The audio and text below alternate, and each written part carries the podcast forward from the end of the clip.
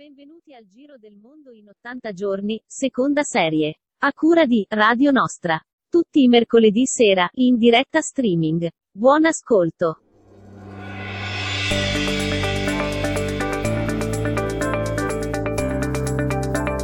Eccoci qua, siamo partiti, la nostra mongolfiera ha preso, ha preso il volo. Devo abbassare sempre, mi dimentico sempre di abbassare i sacchi per volare più in alto, no? Di buttare giù i sacchi e, e, e si vola in più. Con me nella mongolfiera di questa sera, mi sono già incartato, di questa ventunesima puntata c'è Rossella. Buonasera Rossella. Buonasera Gianluigi, benvenuti, bentornati ai nostri ascoltatori.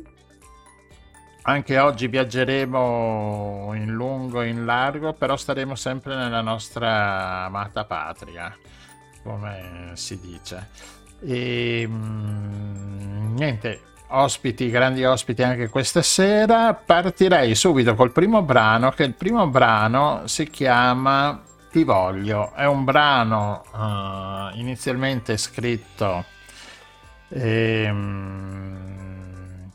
scritto da, dammi una mano Rossella, Rino Gaetano, Rino Gaetano.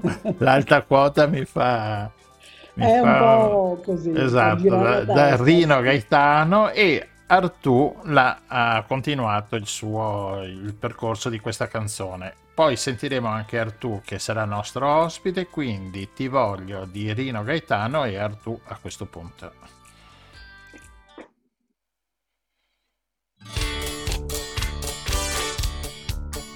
Ok, microfono. Sotto il sole, sopra il mare ti voglio, sta nascendo un altro giorno, ti voglio, e se tu vorrai, wow, wow, te lo vivrai. Vado a letto la mattina, ti voglio, sta piovendo, porto il cane, ti voglio, e se tu vorrai, wow, wow, mi chiamerai. Nel ricordo di una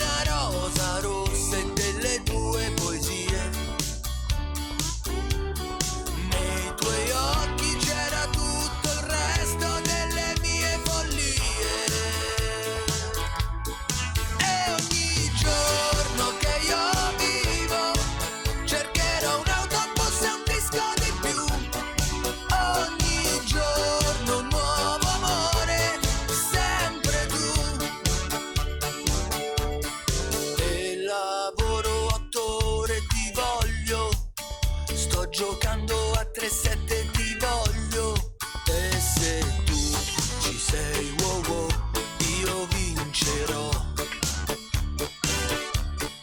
La stagione dei vent'anni corre sulle ferrovie, la stagione dei tuoi anni vive nelle sere mie, e ogni giorno che io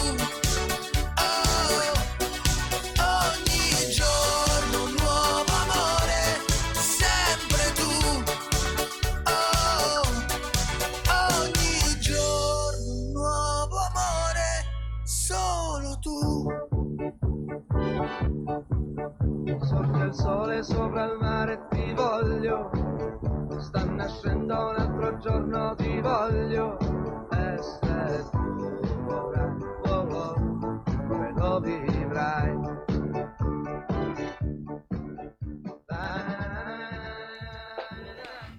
Bene, ti voglio, sopra il sole, sopra il mare ti voglio. Questo è il brano che cantava Rino Gaetano e anche Artù, l'ha rimesso in... In, nella rete, quindi ascoltabile a tutti. E nel, il primo ospite siamo con la nostra um, mongolfiera, siamo vicinini, no? Siamo qua a Venezia, siamo appena partiti, quindi ci fermiamo subito a Venezia, dove troviamo Alberto Fiorin. Ciao Alberto. Ciao, ciao a tutti, buongiorno. Buonasera Alberto, bentornato nella nostra mongolfiera. Grazie. Sì, guarda, ci sta anche la tua bicicletta perché è abbastanza largo il... Il, il, lo, lo, sì, il cestello, il cestello. Niente, stasera non mi vengono le parole. Il cestello. Il regista è un po' approvato dalla sua iperattività multiforme, però va bene, la regia è perfetta e tanto basta. Anzi, allora, io, io infatti non volo, ah, sì, vabbè, ma pedalo. Tu pedali, ma anche quello è un volare, no? Con, con la bicicletta, no? Specie quando fai le discese dalle montagne, è quasi come un volare. Sì, sì, si vola molto anche con, eh, con la testa, col esatto. pensiero, con gli obiettivi a volte ambiziosi, per cui insomma abbiamo sempre Eh, motivi per aspirare in alto. Ricordiamo Gianluigi chi è sì. Alberto Fiorin. Beh, Alberto Fiorin è uno scrittore, è un viaggiatore che viaggia in bicicletta, ha scritto molti libri, molte guide, molti... ha fatto lunghissimi viaggi, viaggi da... da una nazione all'altra, da un uh, niente, oggi non mi vengono le parole. Dal continente. Esatto, dal continente, non mi veniva da un continente all'altro. E, e questa sera l'abbiamo chiamato perché c'è un progetto in, in corso, no?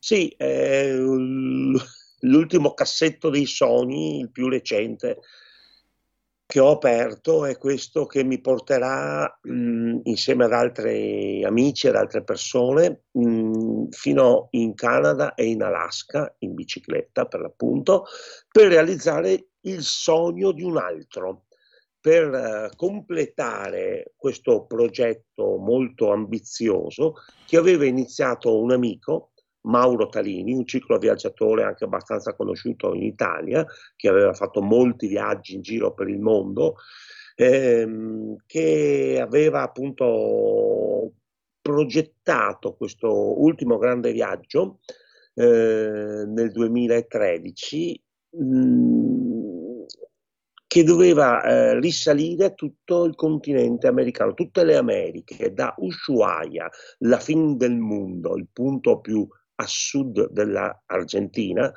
dell'America meridionale, fino a Prudhoe Bay, il punto più a nord dell'Alaska. C'è un viaggio incredibile di ventiduemila chilometri che lui affrontava da solo, eh, in, in totale autonomia, in bagagli, e l'aveva eh, ideato anche per diffondere alcune, diciamo, aveva alcune parole d'ordine, aveva alcuni obiettivi, voleva sensibilizzare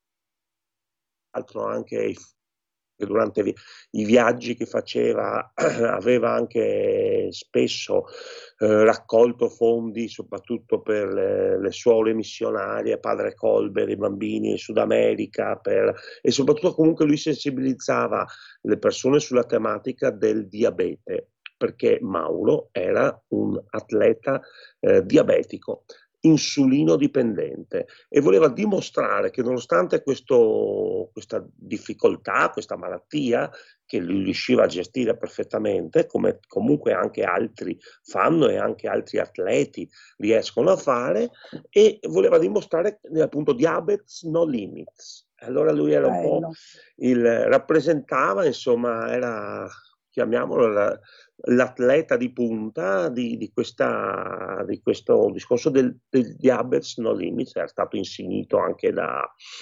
da anch'io ti faccio concorrenza oggi, non mi ricordo le parole, è la serata da, è... da lì tutti il, l'allenatore della nazionale di calcio di, italiana, appunto, l'aveva a suo tempo insignito di questo, appunto, ruolo di rappresentante eh, della di, eh, Diabetes No Limits, per appunto, e è iniziato a fare questo viaggio dopo sei mesi.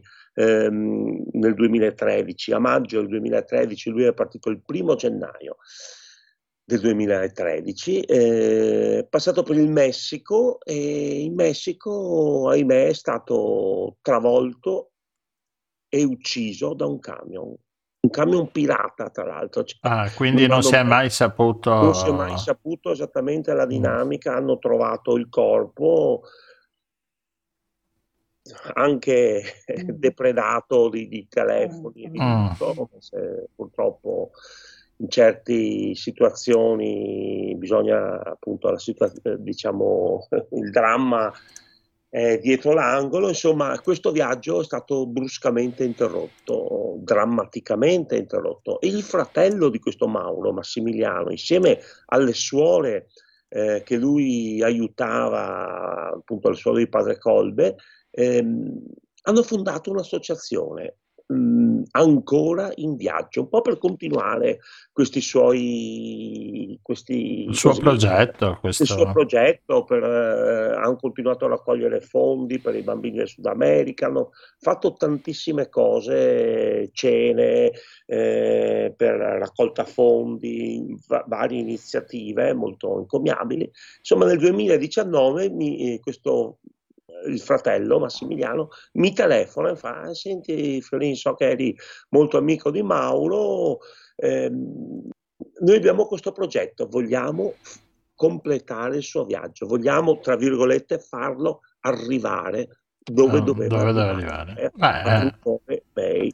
E abbiamo pensato però di farlo in, con un sistema, diciamo, a staffetta, cioè ripartire dal Messico, da que- Caborca, questa cittadina dove è stato travolto, e arrivare a, do- do- a completare gli undicimila-dodicimila chilometri, eh, no, diecimilacinquecento chilometri eh, che mancano, oh, fa- facendo cinque tappe, cinque, mh, cinque tappe, cinque tappe sì, cinque tratte.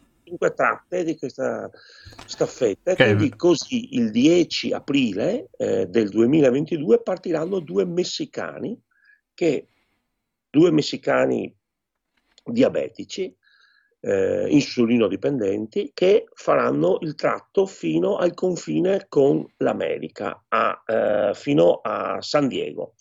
E da San Diego eh, partirà eh, un'altra coppia, siamo tutti coppie, siamo cinque, eh, de, le tratte della staffetta sono compiute eh, ognuna da una coppia di amici. Ah, quindi totale un dieci partecipanti. dieci, che... partecipanti. Quindi il, il ventuno aprile eh, loro arriveranno a San Diego e passeranno il testimone, che è questa bandiera che Mauro portava sempre appesa alla bicicletta con sé, eh, sarà appunto quella, sta bandiera sarà il testimone che ci scambieremo tutti man mano eh, che eh, il viaggio prosegue, per cui faremo il, la seconda e tratta. Di che bandiera, sarà... scusa, di che bandiera si tratta? Ah, è una bandiera con scritto Diabetes No Limits, ah, okay. Con tutti i colori delle, sì, sì, sì. delle naz- le nazionalità eh, attraversate durante questo viaggio, quindi compreso anche la, del, la bandiera della, dell'Argentina, del Cile e di tutti gli altri stati in Sud America. Ecco, quella diciamo che è stata eh, schiacciata e strappata da questo camion, verrà... è stata riprodotta e, e verrà e sarà, diciamo, il testimone che ci passeremo bello, da, molto bello. da tratto a tratto. E quindi da San Diego eh, ci saranno due ragazzi, ehm, perché siamo um, dieci persone, due sono messicani e sinceramente quelli non li abbiamo conosciuti, ma gli altri otto partecipanti è da due anni che noi ci troviamo, perché se avete fatto oh, eh, caso alla data alle date, noi abbiamo deciso di fare questo viaggio incontrandoci nel duemiladiciannove, ma eh, dovevamo partire nel duemilaventi. Eh, certo. E non era il momento. Eh, siamo stati... Cioè, eh, Come tutti, eh, si è fermato il tempo. Si è, eh, ferma- esatto. si è fermato il tempo per due anni. Esatto. E per, per fortuna abbiamo la, la poss- fino a... A ottobre noi eh, eravamo ancora in totale, nella to- decisione più totale, perché la fron- le frontiere con gli Stati Uniti e con il Canada non erano ancora aperte. A novembre si è aperta la frontiera con gli Stati Uniti, perché Alaska è Stati certo. Uniti. E, e, punto, e quindi noi con questi otto amici ci siamo trovati per, per, per mesi e mesi, poi ultimamente chiaramente via Zoom, però ecco, siamo un po' di tutti, da, da tutta Italia, ma mi, mi preme dire che i primi staffettisti italiani, cioè la seco- i partecipanti alla seconda staffetta che faranno San Diego, San Francisco, sono due giovani, tra l'altro trentenni, e uno dei due è eh, il nipote Eh, eh, di, di Mauro, cioè il figlio del fratello. Bello, bello. E quindi ci, c'è anche un po', diciamo, nel nome, de, non tanto nel nome del padre, ma nel nome dello zio. Dello zio. C'è questo Ascolta. rapporto. E, e tu quale tratta farai? E io farò, io e l'amico con Dino, che, okay. con cui uh, abbiamo, ho fatto tanti altri viaggi, tra cui l'ultimo grosso in, in uh, Patagonia, appunto. Eh, io e l'amico Dino faremo l'ultimo tratto. Ah, Calgary, quello più Calgary, freddo. Il tratto più lungo, il tratto ma, duemilacento, forse più eh, freddo, eh, non... due, due chilo... duemila chilometri sono, vedo. Eh, sono quattromilacento chilometri, a dire il vero. Ah, in quanto quattromila? Tempo, scusa, quattromila. Eh, in un mese. Ah, beh. E dal quindici giugno vedo all'undici luglio più o meno. Sì, eh, ah. Noi parti- partiremo da, dall'Italia il tredici giugno eh, in aereo, arriveremo a Calgary, a Calgary ci fermeremo il quattordici, eh, accoglieremo gli ultimi, i penultimi staffettisti che partono da Salt Lake City, arrivano a Calgary facendo duemiladuecento chilometri circa, e il quattordici giugno arrivano, noi il quindici partiamo e dovremmo arrivare il dodici, o tre, dodici luglio in cima a in questo posto abbandonato da Dio e dagli uomini, ma non dal petrolio, perché è ah, il centro il giacimento petrolifero più grande d'America, oh. e si chiama Prudhoe Bay, e, e, e copriremo questi quattromiladuecento chilometri, speriamo di farcela. Vi state allenando da quanto non, tempo? Non è così banale. Eh, no, non è banale. Ci stiamo allenando. Sì, ma, ma Alberto si allena tutti i cioè da sempre. Cioè, no. Sì, no, perché sto pensando, quattromila chilometri vuol dire fare l'Italia avanti e indietro tre quattro eh, volte. No.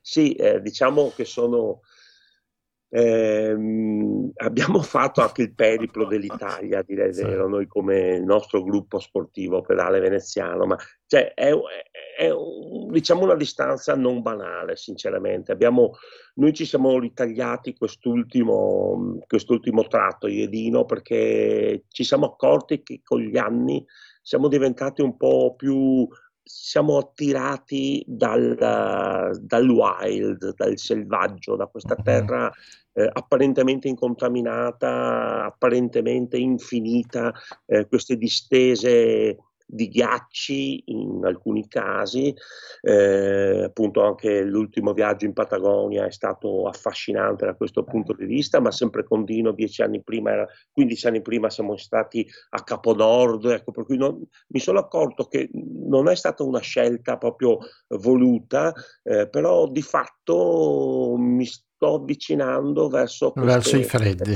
queste, queste, incontri poche persone, sperando di non incontrare troppi orsi, che è il vero problema del viaggio. È questo. È il vero problema, vero? Ah, ah, Ascoltami, invece le strade sono tranquille? Ovviamente non abbiamo piste ciclabili dappertutto. Non stiamo parlando minimamente di piste ciclabili, ahimè. Eh, lì ci sono distanze eh, molto importanti. Eh, ovviamente noi non, non pedaleremo sulle highways, sulle allora. strade, però su, su strade asfaltate il traffico comunque è relativamente ridotto. Certo. Infatti Eh, l'assurdo di tutto questo, della nostra situazione, che è legato appunto alle difficoltà che per gli ultimi due anni appunto sono state in, in, insuperabili, no? Del Covid. Il problema è che noi eh, lì non incontriamo, cioè siamo nella zona più disabitata della terra, insomma è, è un miracolo riuscire a trovare ogni centocinquanta chilometri una cittadina o un centro abitato. E man mano che ci si sposta verso nord sarà sempre più sempre, no? fatti certo. Tant'è vero che noi do- dovremo dormire in tenda in sacco pelo. Il problema dell'orso è questo, mm-hmm. che eh, campeggiando, eh, essendo costretti a campeggiare, a fare campeggio libero, eh, bisogna stare attenti a non fare incontri imprevisti alla cappuccetto rosso. Allora, tornando un attimino, questo viaggio è organizzato dall'associazione Ancora in Viaggio di V E T S, Diabetes No Limits, no? Sto sì. mettendo anche i vari link con il Bravo. sito internet, la pagina Facebook, chi vede su sì. YouTube lo può vedere, però c'è anche un'altra associazione, no? La ANIAD, sì, sì. Esatto, la ANIAD Onlus, che è l'associazione nazionale italiana atleti diabetici. Esatto, infatti noi questo eh, vorremmo portare, ecco, questi eh, alcuni messaggi che sono legati proprio a queste, noi le chiamiamo le quattro S, insomma, noi vogliamo eh, cercare di, col nostro comportamento, insomma, perché poi la vita è sempre un esempio, ecco, di eh, eh, cercare di portare avanti un discorso sulla salute, sulla difesa della salute, sul fatto che anche una persona che ha dei problemi eh, può superarli. Noi personalmente non siamo, eh, non, non viviamo questo problema del diabete, però due nostri staffettisti, quelli che faranno la terza staffetta, eh, sono atleti diabetici proprio, e aver, aver pedalato con loro eh, l'anno scorso, abbiamo fatto diciamo una riunione collegiale tutti assieme, ecco. È stato per, per me eh, personalmente un, un importante eh, un momento importante, perché ho Ho capito, vedevo, insomma, questi ragazzi hanno questi strumenti che escono dalla, dalla pelle, eh, con, che indicano continuamente il, grado de, il livello della glicemia, devono tenerselo assolutamente sotto controllo. Insomma, è veramente, noi abbiamo la mente sgombra, dobbiamo solo avere, pensare ad avere il fisico eh, preparato, allenato, come dice, dicevate eh, voi giustamente prima, però loro hanno veramente un qualcosa in più, devono fermarsi, eh, devo bere una Coca-Cola perché sono giù di zuccheri, oppure devo, insomma, eh, è stata un'esperienza importante anche per noi, e loro affronteranno i loro duemila chilometri, la loro tratta americana, eh, da soli, cioè loro due, e quindi si aiuteranno, diciamo, in qualche modo, no? Perché vedo mm. che eh, co- confabulavano spesso, si, si, si confrontavano, ma tu come sei, sei più basso, sei più alto, insomma è un problema che c'è effettivamente tutta la vita, però si può risolvere e non ti impedisce di fare anche cose che uno può considerare un po' folli, un po' Guarda, questo è veramente no? un messaggio importantissimo, e sono molto contenta che tu lo stia dando adesso alla nostra radio e che lo diate appunto durante questa impresa veramente molto coraggiosa, perché proprio recentemente una signora mi parlava della figlia ventenne che ha questo problema e che si sente malata, e quindi si attribuisce una serie di limiti, e, e sta signora mi diceva così vive peggio di come potrebbe, proprio perché si sente malata e si sente che ha questo limite enorme, e non, per cui voi date veramente un messaggio importantissimo. Sì, indirettamente, diciamo, certo, le persone che, che, che, che i due ragazzi, i due staffettisti, diciamo, sicuramente lo vivono sulla loro pelle, però effettivamente il messaggio che vorremmo dare è proprio questo, cioè che a volte eh, i limiti sono nella nostra testa, certo, ci sono delle difficoltà, tra l'altro le stiamo anche vivendo eh, di difficoltà in questi ultimi anni impensabili, no? Noi che amiamo viaggiare, che certo. amiamo viaggiare liberamente, ci siamo resi conto tra l'altro che ormai i confini stanno ergendosi sempre più vicini a noi, addirittura la guerra eh, eh, a, a, a poche migliaia di chilometri di distanza, insomma eh, ci sono delle, delle cose che stanno cambiando, però voglio dire è anche vero che bisogna cercare di trovare dentro di sé la forza per superare le cose quando, quando è possibile certo. farlo. E una di e, e, alcune malattie come quella di cui stiamo parlando è comunque superabile, non può essere solo ed esclusivamente un limite, insomma, perché questo è uno delle S, la salute, però c'è anche la sicurezza stradale di cui ahimè ah, certo. molto toccati veramente da vicino, certo. tant'è vero che abbiamo avuto anche l'appoggio della Federazione Ciclistica Italiana, come aveva Mauro comunque sempre, eh, perché eh, Mauro Talini appunto eh, era appoggiato dalla Federazione Ciclistica Italiana che riconosceva in lui un testimonial appunto di questi messaggi, e noi t- cercheremo di essere dei testimonial anche del discorso della sicurezza stradale, perché bisogna eh, educare le persone a stare in strada. Anche i ciclisti eh, devono essere educati, perché non sempre eh, succede insomma che lo siamo, però voglio dire, essendo diciamo degli utenti eh, fragili, utenti deboli, eh, il rischio è, è, è tutto su di noi, diciamo. Certo, sicuramente. E, beh, ecco, per cui, e poi c'è il grande discorso della salvaguardia dell'ambiente, del, eh, che insomma che è un, un tema di cui ahimè non se ne parla più, perché da due anni è passato sotto silenzio, però voglio dire l'ambiente è assolutamente eh, da, da, da salvaguardare, da, da, da, da amare, da tenere sotto, da mettere al centro dell'attenzione. Da mettere al centro no, no, dell'attenzione, questo, anche sì, se vabbè, hai ragione. Attualmente è un po' passato sotto silenzio, nessuno si ricorda più di Greta, non so, sì, non no. lei, ma,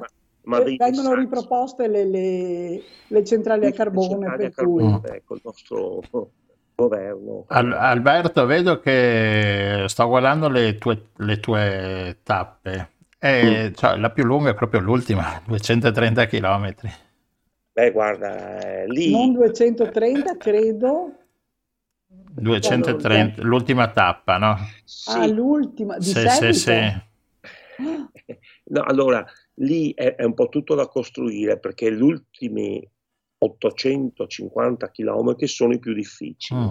Sono, eh, appunto, eh, se, come avevamo parlato eh, tempo addietro, della Patagonia, della Carretella Australe, questa strada mitica, no, che fatto in Patagonia con mio figlio e con Dino, appunto noi tre, eh, anche lì c'è questa, te- questa strada, diciamo che è un po' il mito dei viaggiatori, questa è la Dalton Highways, che non è una superstra- non è un'autostrada, ma è questa strada che eh, collega, eh, sono gli ultimi ottocento chilometri eh, del percorso. Scusami che eh, mi, mi guardo un appunto perché mi dimentico, ecco, che collega questa importante città Fairbanks, che è la seconda città eh, come numero di abitanti dell'Alaska, stiamo parlando sì. di trentacinquemila abitanti, eh, e ovviamente siamo a livelli così di, di, di piccole cittadine. Da Fairbanks parte questa autostrada, che era la strada di servizio della pipeline, del, della conduttura del, di questo petrolio, diciamo, e quindi eh, corre per, per ottocento chilometri parallelamente a questa enorme condotta, e, ed è servita solo da quattro um, pompe di benzina, e basta, non c'è niente altro. E, e, e lì sarà il tratto un po' più complicato, tra l'altro è sterrata, non è asfaltata. Ah, quindi è sempre, bella dura. È sempre, è sempre coperta da ghiacci, cioè sempre certo. per nove mesi all'anno, otto mesi all'anno. Noi andremo nella stagione estiva, che però è, un, è un'estate relativa, nel senso che dovrebbero esserci gradi superiori allo zero termico, insomma, ecco, non dovremmo trovare uh-huh. eh, neve per, o ghiaccio. Ghiaccio sicuramente no, potremmo trovare qualche spruzzata di neve, però insomma, diciamo andiamo in estate. Però lì c'è un altro eh, aspetto, mh, non negativo, ma aspetto che eh, induce un po' alle, alla preoccupazione, perché se prima ho, ho parlato, accennato agli orsi, che poi non sono orsi, lavatori, sono... Sì, sì, certo. Eh, Eh, ci sono anche le, le zanzare lì. Ah. ah sì, me ne hanno parlato delle zanzare in Canada. Eh, sì, eh, tutta la zona, non tutti sanno che, direbbe la, la, la settimana enigmistica, tutte le zone subartiche del mondo sono d'estate infestate dalle zanzare, ma proprio in maniera impressionante. E eh, io personalmente ho avuto già un contatto ravvicinato con questo problema, perché ne, a suo tempo nel millenovecentonovanta sono stato in eh, Siberia, eh, sopra il circolo polare artico, era, mi ricordo durante, in concomitanza con i mondiali di calcio dell'Italia del novanta per l'appunto, e sono stato venti giorni in una spedizione in bicicletta, ma anche con... Eh, dei canotti lungo questo fiume sopra il circolo polare artico, e per venti giorni siamo stati letteralmente massacrati da questi nugoli di zanzare che sono, insomma, fameliche. Sì, no, non so come dire, qualcosa che fa perfino ridere, insomma, miglia- stiamo parlando di migliaia, milioni eh, di zanzare, nel, non dico per metro cubo, certo. Però eravamo vestiti da apicultori con tanto di retina, con i guanti, eppure entravano dappertutto lo stesso. E, e... Va bene, vedendo, vedendo la piantina un po' più su ci sono altre zanzare tipo la Russia. Vabbè. Eh sì, no, siamo ottantacinque chilometri ah, dalla Russia. Esatto. Va bene. Solo da un, questo strettissimo sì. tratto di mare, braccio di mare. Alberto, allora, che dire? In bocca al lupo, magari ci fai una corrispondenza in diretta.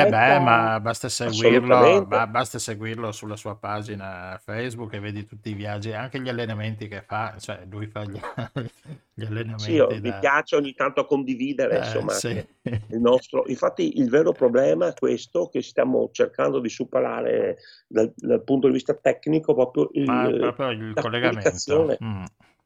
Problemi di comunicazione, perché in, in, in Canada e in Alaska eh, non esiste la rete mobile, insomma, eh. o esiste in maniera limitatissima solo nelle cittadine.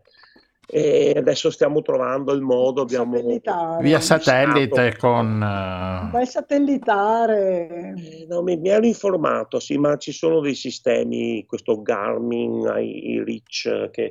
ti permette di mandare dei piccoli messaggi via Facebook, per dire, non tanto che, per dire che siamo vivi, eh, non era questo l'obiettivo, ovviamente la speranza anche è quella, magari anche, anche quella, però soprattutto cercare di raccontare l'esito della giornata, insomma, certo.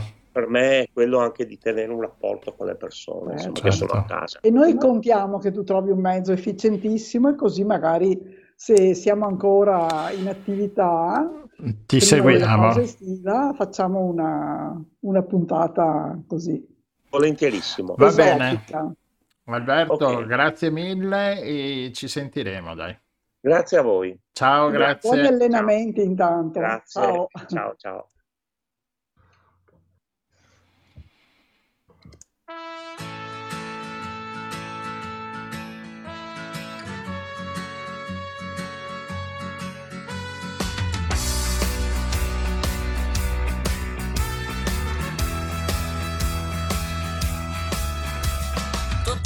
Per strada a fare il coro, ladroni che ti leggono la mano, persiane sempre chiuse, aperte a tutto, lavori sporchi, basta che fai tutto, pistole che nascondono la mano, canzoni che si perdono lontano, la religione è il frutto del peccato, la religione ti hanno addormentato, sì, sì.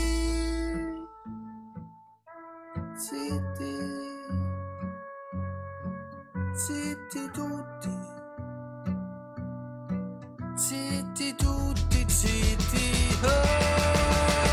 Se ti addormenti e sogni che stai bene, se ti fa schifo quello che conviene, un vecchio parla solo come un cane, un vecchio muore solo come un cane. Gli alieni torneranno in un momento, li guarderemo stretti in un abbraccio, che c'è l'Italia in mano ad una banda, che tutti sanno e tutti stanno zitti,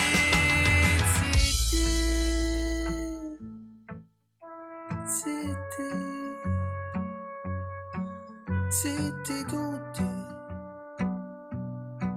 zitti tutti, zitti,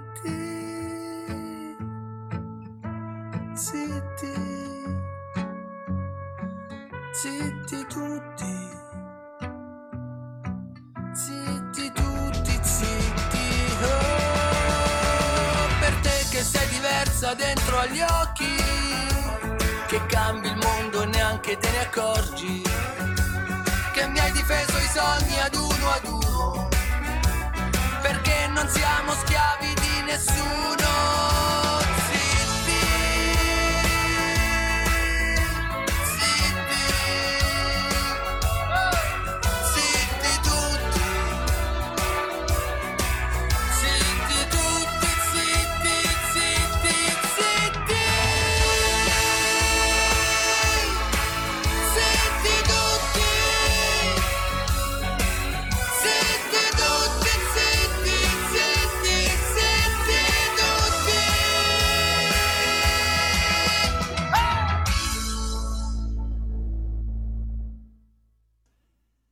Bene, zitti Artù, zitti tutti. E Rossella, riprendiamo il nostro volo con la nostra mongolfiere e passiamo al nostro secondo ospite che è già con noi, il dottor Rosario Lembo. Buonasera, dottor Rosario. Buonasera. Buonasera. Buonasera a voi e tutti gli ascoltatori. Buonasera, eh, Buonasera. Bentornato. Anche Grazie. Il dottor Rosario Lembo è già un amico della nostra mongolfiere di Radio Nostra e l'abbiamo chiamato perché il presidente del presidente... Comitato Italiano per il Contratto Mondiale sull'Acqua. E, ebbene, dopo un anno l'abbiamo richiamata e la situazione com'è? Sempre... Beh, proprio ventidue di questo mese, cioè martedì, eh, è stata celebrata la Giornata Mondiale dell'Acqua, una ricorrenza istituita dalle Nazioni Unite che ha un po' l'obiettivo di richiamare ogni anno l'attenzione dell'opinione pubblica mh, mondiale sull'importanza dell'acqua, fonte di vita, senza la quale non c'è mh, possibilità né di sopravvivenza per gli esseri umani né per lo stesso pianeta Terra. E, sì, forse mi ricordo bene se lo scorso anno, appunto, un attimo, se abbiamo anche affrontato questo tema.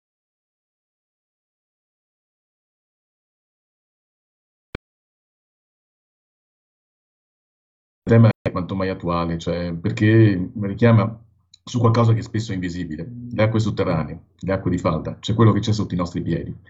Spesso non ne siamo a conoscenza, ma questa è, è veramente l'oro blu, il più grande patrimonio che, che l'umanità ha a disposizione, sono le riserve d'acqua, e, e come l'aria che respiriamo, sono le riserve che immagazziniamo nei nostri punto-latino-polmoni.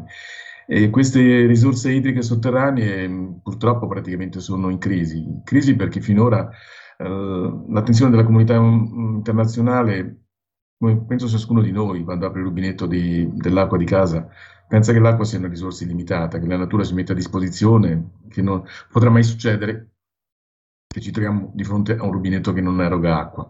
Un po' come pensavamo di non dover affrontare il problema di una guerra, di un conflitto praticamente, pensavamo di poter vivere la pace tranquillamente e purtroppo improvvisamente è esplosa la guerra. E potrebbero esplodere delle guerre dell'acqua.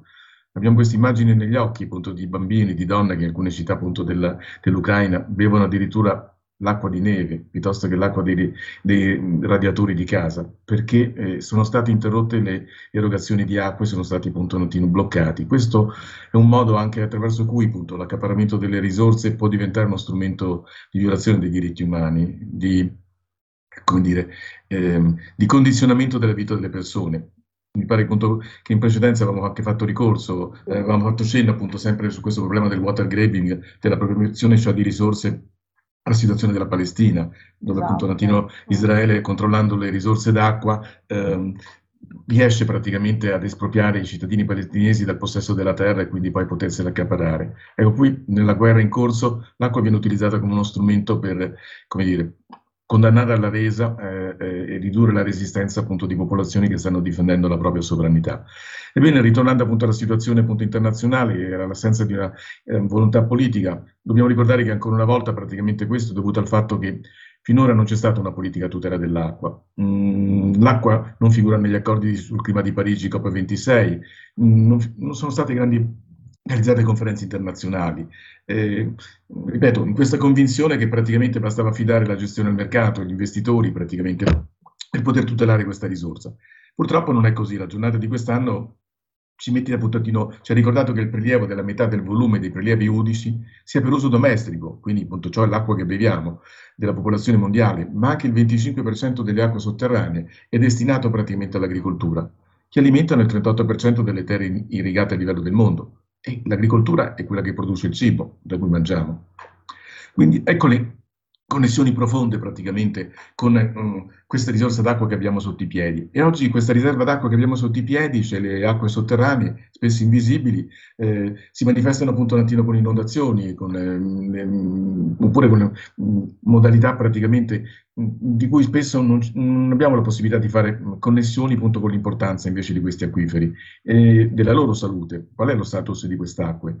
Il venticinque per cento di tutti gli acquiferi del pianeta è gestito in modo insostenibile, mentre il prelievo delle falde, da, il prelievo dalle falde appunto dal sottosuolo aumenta del cinque per cento ogni anno. E questo praticamente eh, poi si collega al discorso dei cambiamenti climatici, perché in realtà eh, la riduzione delle riserve di acqua sotterranea è, è qualcosa che praticamente è collegata al fatto che mh, dal millenovecentosettanta ad oggi mh, dall'equatore ai poli si è spostata una quantità di acqua dolce pari a, a due quattro volte rispetto a quello che era stato ipotizzato da qualunque modello appunto climatico eh, elaborato. La conseguenza sono i cambiamenti climatici. Ecco, allora, credo che sorge spontaneo e dovremo cominciare a preoccuparci appunto ecco, di questo, anche perché siamo in presenza anche qui in Italia di una crisi appunto climatica, di, di fenomeni di siccità. Come sarà possibile eh, rispondere a una domanda d'acqua crescente sia per uso umano sia per l'uso dei nostri prodotti alimentari? E, cosa siamo disposti a mettere in campo in termini di sostenibilità ambientale, di riduzione della nostra impronta idrica, come dovrà riconvertirsi l'agricoltura appunto nattineco dei nostri paesi e quindi anche la produzione di cibo praticamente è, mm, è in futuro. Ecco, finora ci siamo un po' illusi noi in Italia, essendo il paese più ricco d'acqua del continente, che questo non era un problema appunto nattineco nostro. La natura ci ha regalato questo grande patrimonio e infatti abbiamo avuto in passato circa trecentocinque miliardi di metri cubi in media di pioggia all'anno, eravamo un paese appunto abbastanza piovoso, eh, poi avevamo appunto anche il supporto di settemilaquattrocento corsi d'acqua, di milleduecento fiumi, quindi un grande bilancio praticamente appunto di acqua disponibile in superficie e nel sottosuolo. Però a partire già appunto dallo scorso anno e quest'anno in modo sempre più eclatante i cambiamenti climatici stanno incidendo sul ciclo dell'acqua, causa l'aumento della temperatura, l'instabilità climatica e quindi si riduce la portata delle acque dei, di superficie, dei fiumi e conseguentemente non nevica, non piove e anche praticamente meno acqua va nel sottosuolo, va eh, nelle falde dei fiumi. Ecco che ci troviamo quindi in presenza mh, sempre più eh, percepita di una siccità eh, idrica. Ormai sono sei sette mesi che appunto non piove qui in Lombardia, praticamente appunto sì, con nord. Qui da noi. Allora, una cosa mh, che molto importante secondo me è che di questa siccità che c'è e si vede, eh, sembra che se ne accorgano soltanto gli agricoltori. Esatto. Cioè tutti gli altri sono contenti, dice così non piove, così non devo usare l'ombrello, non mi bagno, non... Mentre invece è una cosa che riguarda tutti noi e anche nel breve periodo, credo, no? Eh sì, eh, perché purtroppo quella siccità associata appunto all'impatto di questa guerra in corso avrà grandi ripercussioni appunto anche sulla sicurezza alimentare, non solo sulla sicurezza idrica. Tenendo presente l'altro aspetto, abbiamo visto un po' questa situazione di carattere internazionale, ma qual è la situazione, la salute delle acque del nostro sottosuolo? Non dobbiamo dimenticarci che l'inquinamento delle acque sotterranee è un processo particolarmente irreversibile. Voi appunto in Veneto ne sapete qualcosa con i F A S e con tutta una serie appunto di altre sostanze inquinanti appunto atinocopresenti legate appunto a produzioni sia nel settore agricolo ma anche ad altre appunto atinoproduzioni. E una volta che i bacini acquiferi sono appunto atinoinquinati restano tali. E purtroppo l'agricoltura finora ha concorso praticamente anche ad aggravare eh, questi appunto atino peggioramento delle qualità delle acque sotterranee. Con i nitrati, con i pesticidi, con i fitofarmaci. Con l'esperienza Covid abbiamo scoperto che anche attraverso appunto le acque di reflue si può appunto un attimo percepire, anzi era già, sta, già come dire, diagnosticata per tempo la presenza appunto di una situazione appunto un attimo ecopandemica. E l'altro aspetto che è appunto l'aspetto legislativo, cioè ogni paese, ogni regione praticamente ha le sue norme per cercare di contrastare questo fenomeno, però finora tutti questi regolamenti, tutti questi praticamente provvedimenti messi in atto non hanno inciso profondamente per migliorare la qualità dell'acqua del, del nostro sottosuolo. Eh, l'ultimo rapporto del Ministero Puntatino dell'Ambiente, che tra l'altro eh, classifica l'acqua appunto come gli altri beni della natura come un capitale naturale, perché ormai l'approccio prevalente è che l'acqua non è un bene comune, non è un bene legato alla sopravvivenza di ciascuno di noi, non è un patrimonio dell'umanità, è una merce, una merce come le altre, una risorsa, la cui appunto tutela è stata affidata al mercato, cioè agli investitori privati o agli utilizzatori, ognuno appunto si cura l'acqua praticamente che ha bisogno, i consorzi agricoli cercano di garantire più acqua agli agricoltori, i, i, i gestori dei, dei distretti idrici più acqua praticamente per l'approvvigionamento idrico e, e, e l'acqua qui da noi, dei nostri fiumi, è, sembra, nel migliore dei casi raggiunge il cinquanta per cento appunto di uno stato di buona qualità, l'altro cinquanta per cento di pessima qualità mm. e forse le situazioni peggiori sono proprio in pianura padana e anche da voi nel Veneto appunto Antinaco, lungo tutto il percorso diciamo così appunto Eco del Po. Questi, quindi questo è un altro diciamo così appunto problema eh, che si associa appunto a quello della siccità e che quindi metterà in, in seria crisi praticamente il problema dell'agricoltura. Mi pare che proprio di recente il Coldiretti ha stimato circa in un miliardo di euro all'anno La, eh, il danno che ci sarà per quantità e qualità di raccolti. E invece poi, sempre per quanto riguarda eh, sia il consumo, forse anche lo sperpero, non lo so, di acqua, e anche però l'inquinamento delle falde, la zootecnia, che è molto praticata appunto nella pianura padana, ha un ruolo importante o no? È un ruolo certamente determinante, associato al fatto che molto spesso finora abbiamo prodotto mais proprio appunto per, per alimentare i maiali, per la grande produzione di insaccati dei nostri prosciutti, appunto, che poi sono un prodotto appunto che è esportato e, e quindi mh, certamente appunto ci saranno delle grandi ripercussioni, però con considerazioni appunto ancora appunto su questo discorso della, dell'impatto dei cambiamenti climatici e praticamente e su cosa poss- potremo tentare appunto un attimo di fare, proprio per il fatto che abbiamo pensato di essere un paese ricco d'acqua, di non dover affrontare situazioni di, di siccità e di crisi, anche il mondo dell'agricoltura non ha pensato ad esempio a raccogliere l'acqua piovana in bacini appunto un attimo di raccolta. Cioè, nessuno ha cercato appunto un attimo modelli di economia circolare intorno appunto un attimo alle imprese praticamente appunto agricole. C'erano i fiumi, c'era l'acqua sotterranea, bastava mettere una pompa, si prelevava e si pompava e si irrigava. Ecco, mh, la siccità, praticamente questa crisi mh, dettata alla guerra, quindi mh, in, determinano praticamente un ripensamento, anche perché mh, oltre appunto alla siccità c'è un altro problema praticamente, il, il cuneo salino dell'acqua. Questo sta salendo, salinità, esatto, cioè l'innalzamento dei mari, sempre determinato dai cambiamenti climatici, sta portando praticamente a una penetrazione sempre più eh, interna, attraverso appunto latino delta dei fiumi, sì, sì, attraverso no. l'allogoramento la, delle coste appunto latino de, di tutti i paesi che si affacciano appunto latino sul mare. E questo aumento praticamente della, dei mari appunto latino, quindi inciderà sempre di più uh, uh, su questi diciamo così aspetti. Quindi l'agricoltura, ma anche l'acqua potabile, potrà essere un problema appunto a rischio nei prossimi appunto un attimo anni. Pensate praticamente a Ferrara, che preleva l'acqua dal Po, l'acqua potabile. Cosa succede con il Po in crisi, come attualmente appunto è già in atto questo processo appunto di riduzione della portata di questo appunto fiume, ma anche diverse altre città italiane. Roma preleva l'acqua appunto latino dal, dal lago di Bracciano. Il lago di Bracciano appunto anche qui non è più alimentato, è in crisi, e quindi anche l'approvvigionamento appunto sta prelevando acqua dal Tevere, ma se anche il Tevere praticamente riduce la portata, dove prelevano l'acqua appunto natina a Roma? E quindi questo problema appunto di una crisi idrica legata ai cambiamenti climatici, legata appunto al depauperamento delle acque del nostro sottosuolo, a mio giudizio, forse dopo la crisi pandemica mm. potrà cost- e quella energetica potrà costituire la crisi nei prossimi appunto, cinque dieci certo. anni, appunto, da qua al duemilatrenta. Sì, anche ecco. perché no, noi, noi pensiamo all'acqua, cioè abbiamo tanta acqua, il pianeta è il settantacinque per cento di acqua, ma di acque dolci c'è solo il due virgola cinque per cento, sì. quindi persa l'acqua dolce c'è proprio la crisi. Soprattutto è, con questo cambiamento climatico è il ciclo naturale dell'acqua che è praticamente in crisi, non potendo più riprodurre acqua appunto di buona qualità ed essendo sempre più quella disponibile nel sottosuolo inquinata. Le, esatto. le riserve di acqua di buona qualità per uso immediato alimentare o anche nell'agricoltura, non è possibile appunto adoperare l'acqua salmastra per produrre praticamente, non si può pensare di, di desalinizzare, prelevare acqua del mare per desalinizzare. Ultima considerazione, pensiamo anche praticamente in questa transizione ambientale, appunto energetica, eh, si pensa appunto un attimo alle macchine appunto ehm, di utilizzare, di sostituire il petrolio con l'idrogeno, per produrre idrogeno si vuole acqua, quindi ehm, ci sono una serie appunto un attimo di soluzioni che stiamo pensando, pensando sempre che la natura si metta a disposizione delle risorse, acqua, aria, appunto, eh, terra illimitate. Non illimitate, è così. Illimitate, facili da utilizzare, da utilizzare. Facili, co- facilità di, acce- di accesso a queste risorse, non è più così. E non è più così. E... Quindi appunto diciamo cosa possiamo fare? Innanzitutto, come ricordavate anche voi, c'è una grande dispersione praticamente delle nostre reti idriche, cioè quindi bisognerebbe fare degli investimenti su questo. Purtroppo il P N R... Ah, esatto, eh, anche il P N R che poteva essere una soluzione ma non ha toccato no. nulla di questo. No, esatto.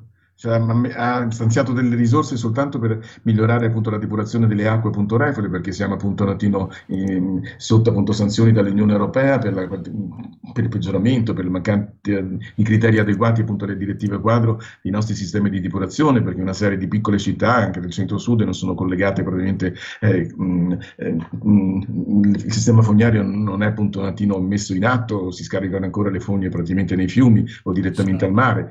E, e, e poi c'è appunto un attimo la perdita de, de, dei nostri appunto acquedotti, in media quarantuno virgola quattro litri di acqua del nostro paese ogni cento immersi praticamente nella rete di distribuzione eh, vanno persi. Questa è acqua dolce, questa è acqua sì, pulita, sì. questa è acqua purificata.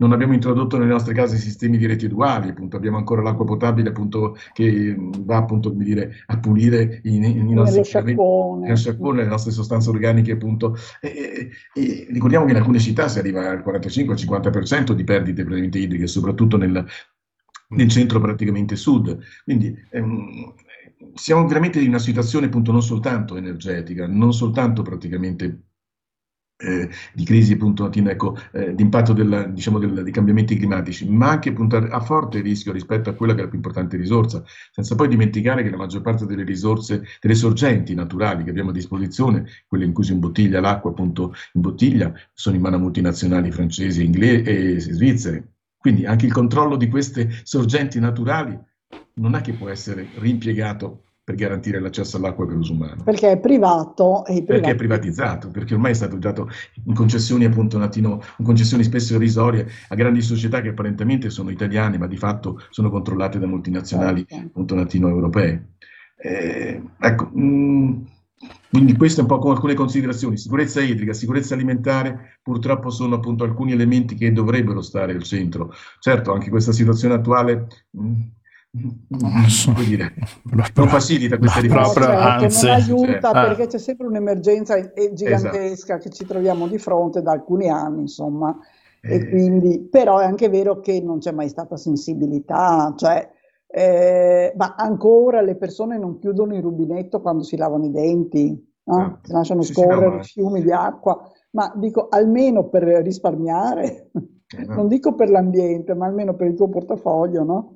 Certo, e, insomma, ritornando al discorso agricolo, secondo te questo è un po' il tema che vogliamo così approfondire, insomma, il, il Po è in crisi, insomma, ecco, eh, e ricordiamoci che questo bacino appunto un attimo, eh, di, ricordavate prima l'agricoltura, la, quella appunto agricola, gli, gli allevamenti intensivi, appunto un attimo, eh, quella dei bovini, cioè tutto ciò che appunto è... Mh, pro, è intorno appunto, trae alimento dal, dal Po, si dice che rappresenta circa il quaranta per cento del P I L nazionale. Il Po garantisce l'approvvigionamento di circa sedici milioni di persone, non sono poche.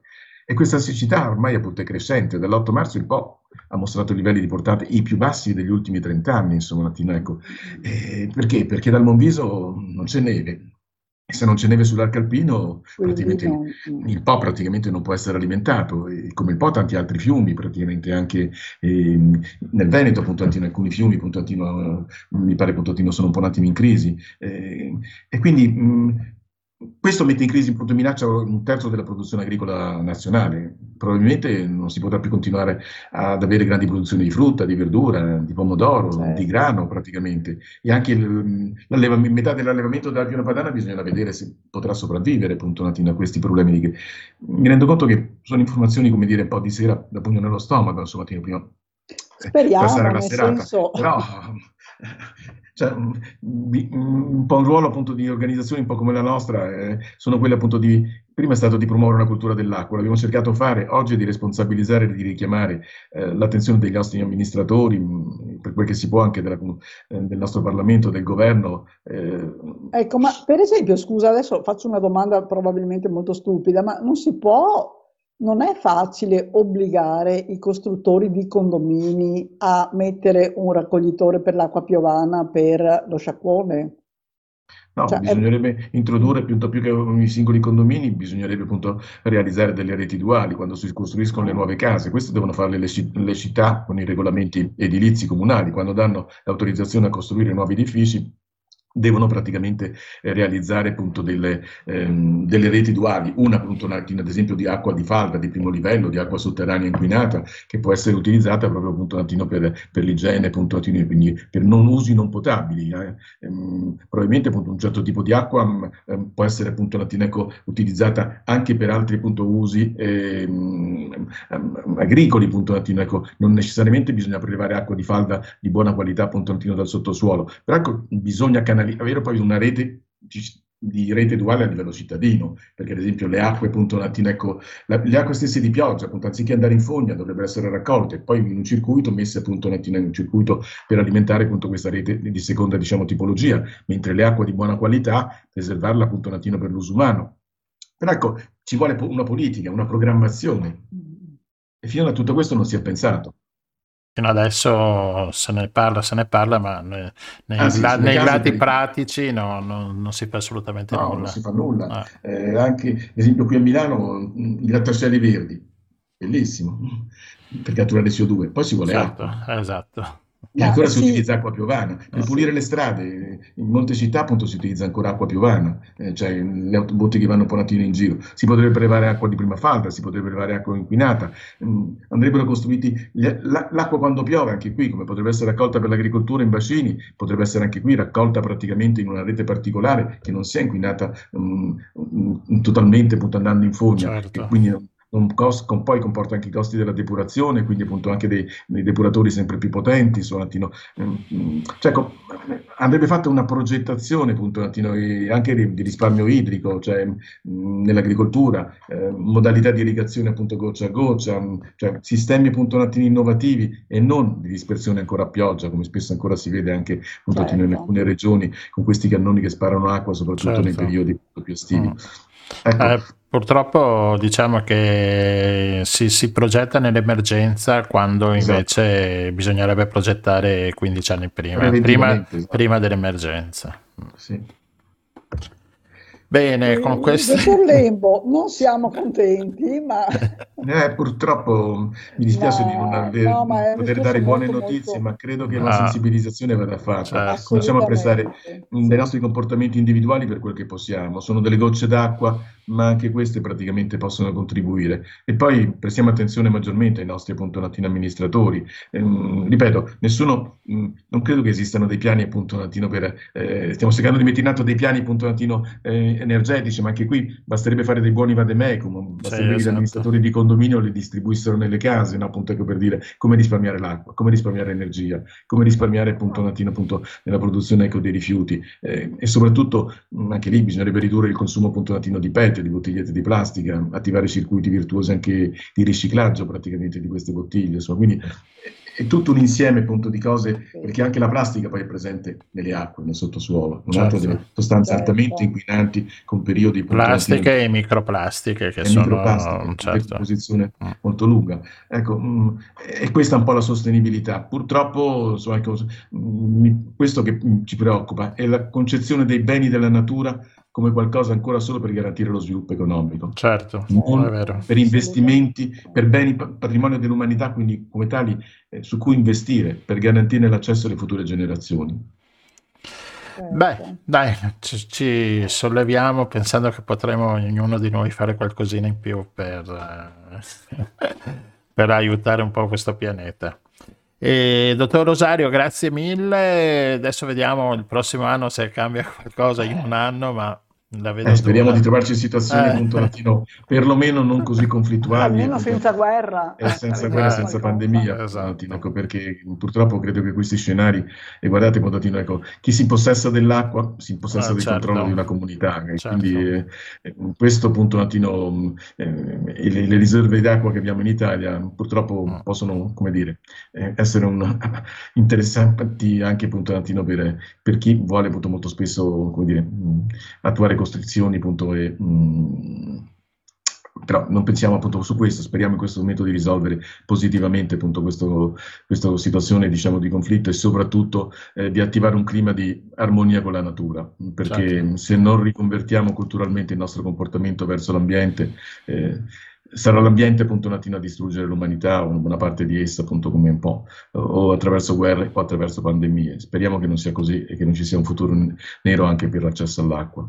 Bene, di prendere coscienza velocemente. Va bene. Eh, speriamo. Noi grazie, int- no, grazie. Noi intanto, Rossella, prendiamo il volo e ci spostiamo, intanto ci ascoltiamo Rosa, il terzo brano di Artù. Grazie, dottor Rosario. A voi, buona serata a tutti. Viola,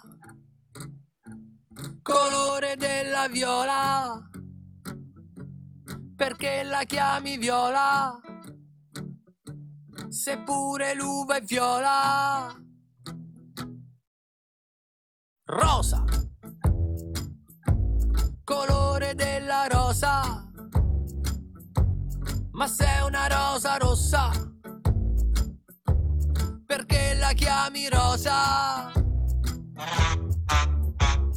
Nel giardino ho visto uno scopino, una signora in tanga e un armadio, e Pina sostiene il contrario. E eh, oh, eh, nel giardino ho visto uno scopino, una signora in tanga e un armadio, e Pina sostiene il contrario. Bruna è il nome di zia Bruna, che è bionda e si presenta. Piacere, sono Bruna. Sole, sei bella più del sole, lo dico sotto al sole, sto senza l'ombrellone. Nel giardino ho visto uno scopino, una signora in tanga e un armadio, e Pina sostiene il contrario. E eh, oh, eh, nel giardino ho visto uno scopino, una signora in tanga e un armadio, e Pina sostiene il contrario.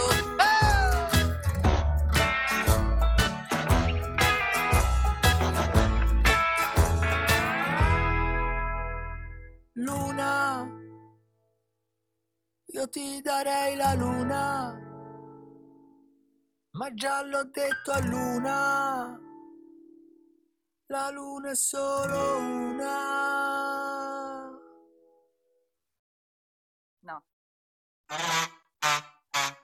Nel giardino ho visto uno scopino, una signora in tanga e un armadio, e Pina sostiene il contrario. E eh, oh, eh, nel giardino ho visto uno scopino, una signora in tanga e un armadio, e Pina sostiene il contrario. Nel giardino ho visto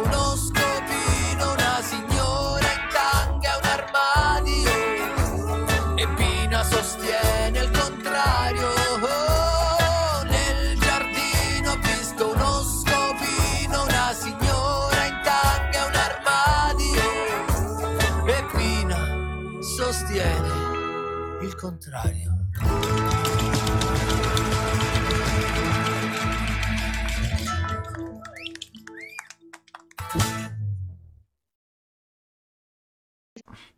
Eccoci qua nuovamente tornati in studio e ci colleghiamo con la nostra mongolfiera. Arriviamo subito nel Trentino Alto Adige e a Trento e a Trento troviamo Miriam Rossi. Buonasera Miriam. Buonasera. Buonasera, benvenuta sulla nostra mongolfiera. Allora Miriam è proprio Grazie. La referente per Docenti Senza Frontiere, quindi è quella che ha il non lieve compito di organizzare le tantissime iniziative che questa associazione mette in piedi, eh, rivolto sia ai bambini sia agli insegnanti. Insomma, i progetti sono in varie direzioni, ma in particolare adesso l'abbiamo chiamata per sapere, ecco, quali attività eh, sono state messe in piedi per i bambini che arrivano dall'Ucraina. Prego Miriam. Allora, eh, l'associazione, sì, come dicevi Rossella, già da alcuni anni interviene anche in situazioni di emergenza.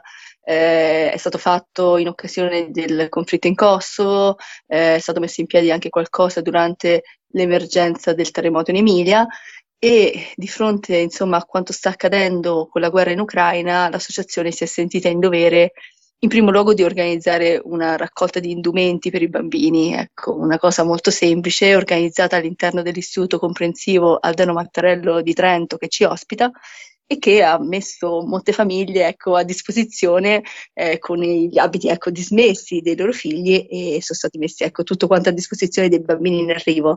Eh, non solo indumenti ma anche, ecco, beni di prima necessità.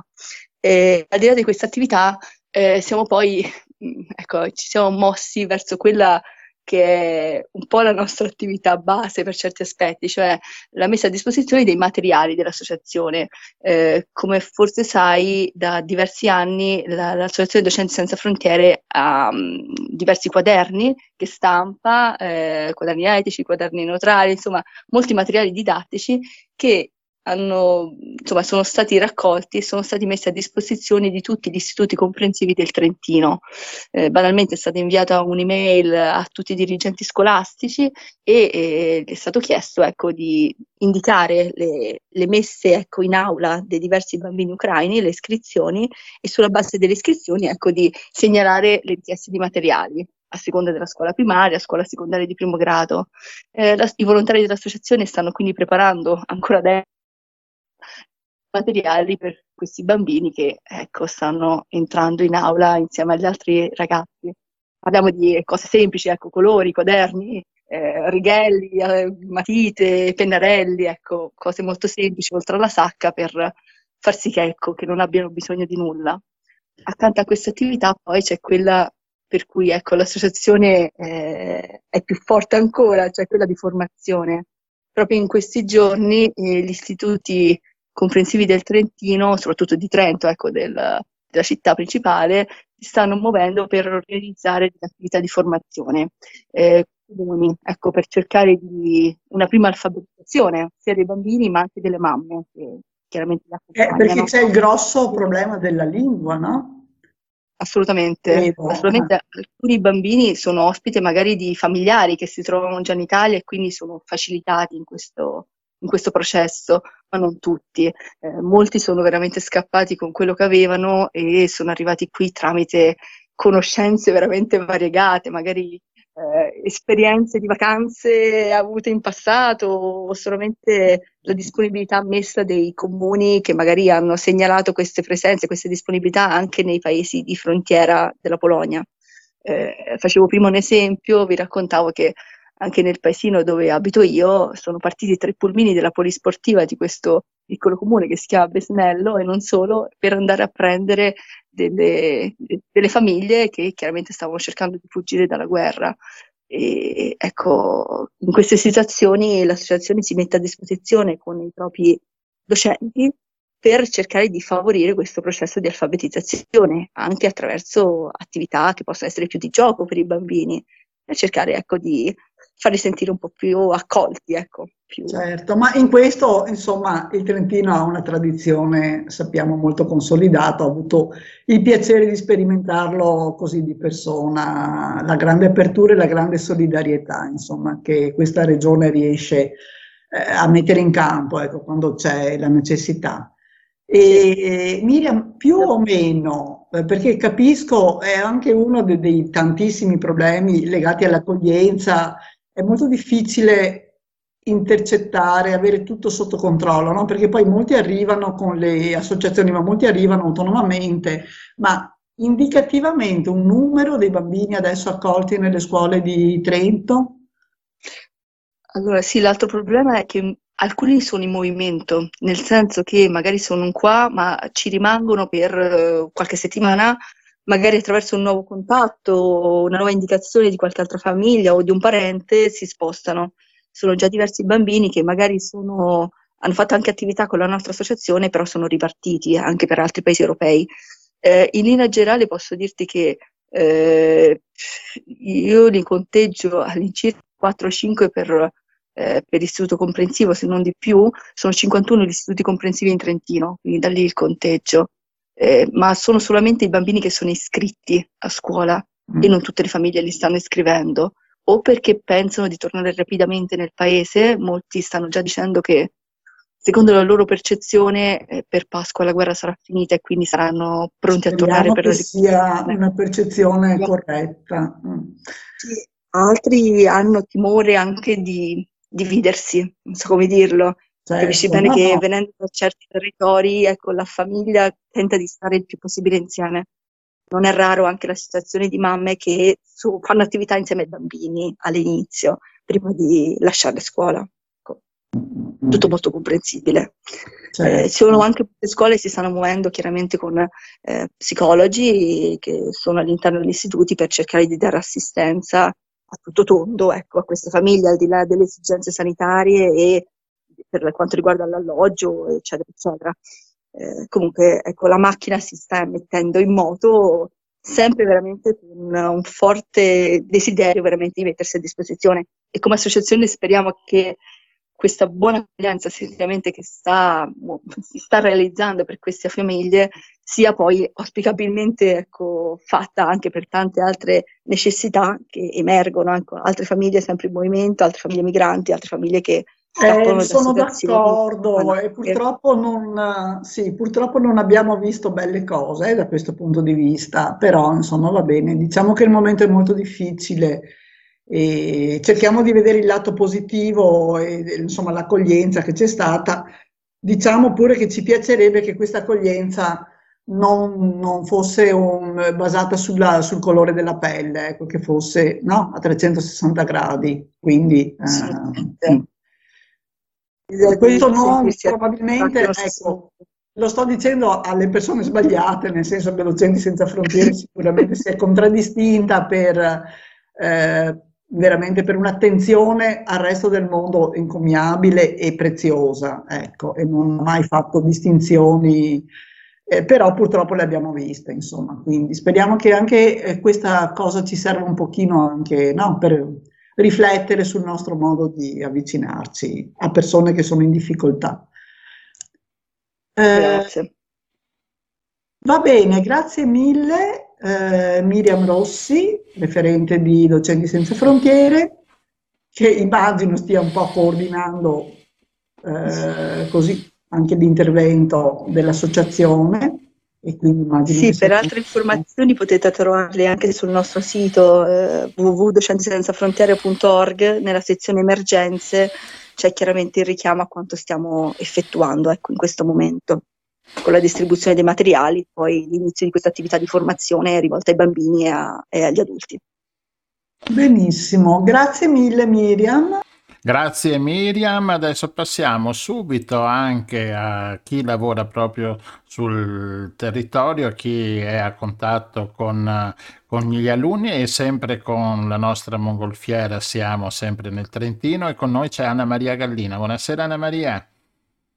Buonasera dal Trentino. Anna Maria vi saluta da una temperatura abbastanza rigida, però sempre propensa ad accogliere, soprattutto in questo, in questo momento critico, in questo momento storico così particolare in cui ci troviamo. Non solo non siamo neppure usciti dall'emergenza sanitaria del Covid, ma ci troviamo ad affrontare una realtà ancora più grande, che è quello, il, l'argomento guerra, e ci troviamo soprattutto nell'ambito scolastico e nel grado di scuola in cui lavoro io, che è la scuola primaria, a mediare con i bambini, i bambini a cui dobbiamo eh, dare serenità, tranquillità, eh, trasmettere positività e voglia sempre di andare avanti.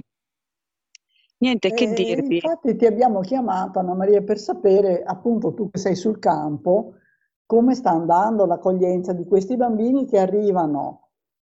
Un mese fa chi è che si aspettava? Facciamo quaranta giorni fa, nessuno si aspettava che sarebbe successo tutto quello che è successo, no? Quindi questi bambini arrivano probabilmente spaventati, hanno non solo un'altra lingua molto lontana dalla nostra, ma anche un altro alfabeto, sono bambini piccoli, perché della scuola primaria. E come li avete accolti? Con quali strumenti vi siete aiutate?